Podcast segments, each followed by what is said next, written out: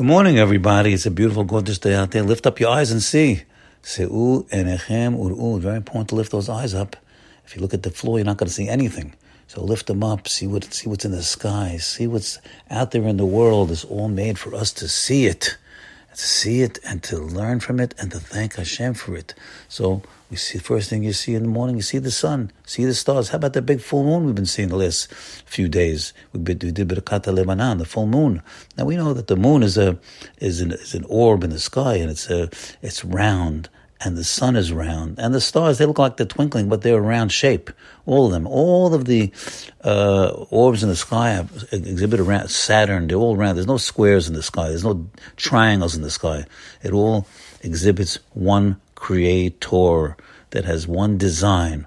That's an automatic equation the same design. You go through down a block and you see 10 houses in a, row, in a row on the block, and all of them have the same windows, means there was some one architect. And we see over here one architect is trying to Yuducha Hashem.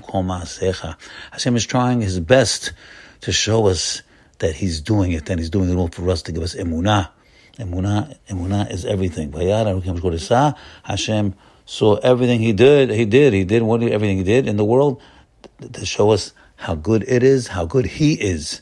So we are, right now, we are studying the Parashat Shavua, and um, we're in the Parashat of Balak, Bilam, and these uh, these people over here, and they're trying to destroy the Jewish people. Uh, only one thing, we didn't know about it. We didn't know about it until it was written in the Torah. Now, you have to know that the chief purpose of this entire episode was to afford an opportunity in the Torah to express the true opinion of Hashem concerning the excellence of his people. Unlike the rest of the Torah, Bilam's words contain nothing but the highest praise of, of Israel. Bilam, the Goy, the non-Israel, was sent to proclaim the superb excellence which Hashem had bestowed upon Israel as a result of the bondage in Egypt, the experience of the plagues, Exodus, the Kriyat Yam Suf, giving the Torah, 40 years in the desert, bringing, giving in the Mishkan, bringing it down, and prohibition, and all of this was to give us, to the, give us the, um, to, to reveal to us the, the, the, the, the, uh, perfection of the Jewish people and the real true opinion of Hashem concerning his people. Although we know that Moshe Rabbeinu didn't give any accolades until the last breath of his life. Now, we have to know, it comes, uh, um, uh, um, Bilam, and he says, Matovu ahalecha Yaakov. We say it in every wedding. How beautiful, how great, how perfect are your tents, Yaakov. He says it over there. He's not saying, of course, Hashem is talking, but Hashem wants it to appear in the Torah. That's the idea. Not to, not, it's got to be there because that's his opinion. Now we have to know, Shlomo HaMelech comes along and says, we say it every Friday night, he's, uh, by Shanim, right, right, right at that area, we say, um, we say, um, we say, uh, oh, we say the Shir Shirim is really, it's a love story. That's what it is. And then comes Rabbi Akiva and says, it's Kodesh Kodashim. How could he say it's the Holy of Holies? Shir Shirim is only written by Shlomo Melech. It's not uh, written by, uh, the Torah It's written by Hashem, but the Holy of Holies. So how could it be Kodesh Kodashim? That's the big question. Why calling, why is he calling Shir Shirim the Holy of Holies? And comes the rabbis an answer because it is telling you the real truth of how Hashem feels about his people. The real truth is a love story, and that is the Holy of Holies. Now, we have to know in our parasha, a very uh, interesting statement by uh, by um, by Bilam. He, he Bilam was, you know, he, he, tried to destroy the Jewish people. So he says, "Hatati kilo yadati." Listen to the words. Hatati, I sinned because I didn't know.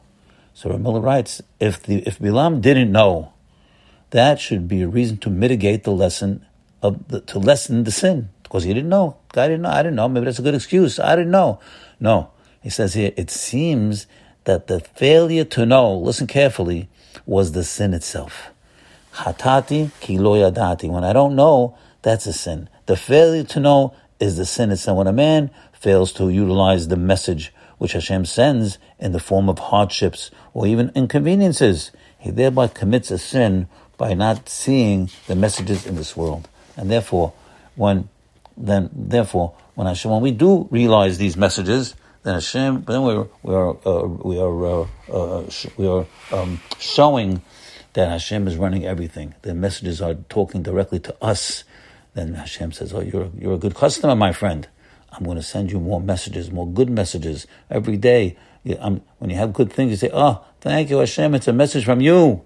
Hashem, oh, therefore, I see. You know, I see. I have a good customer that realizes all these good messages, all the, the breaths that you're getting, all the day of life you're getting, all the eyesight, all the ear, all the hearing, everything is a message from Hashem to us.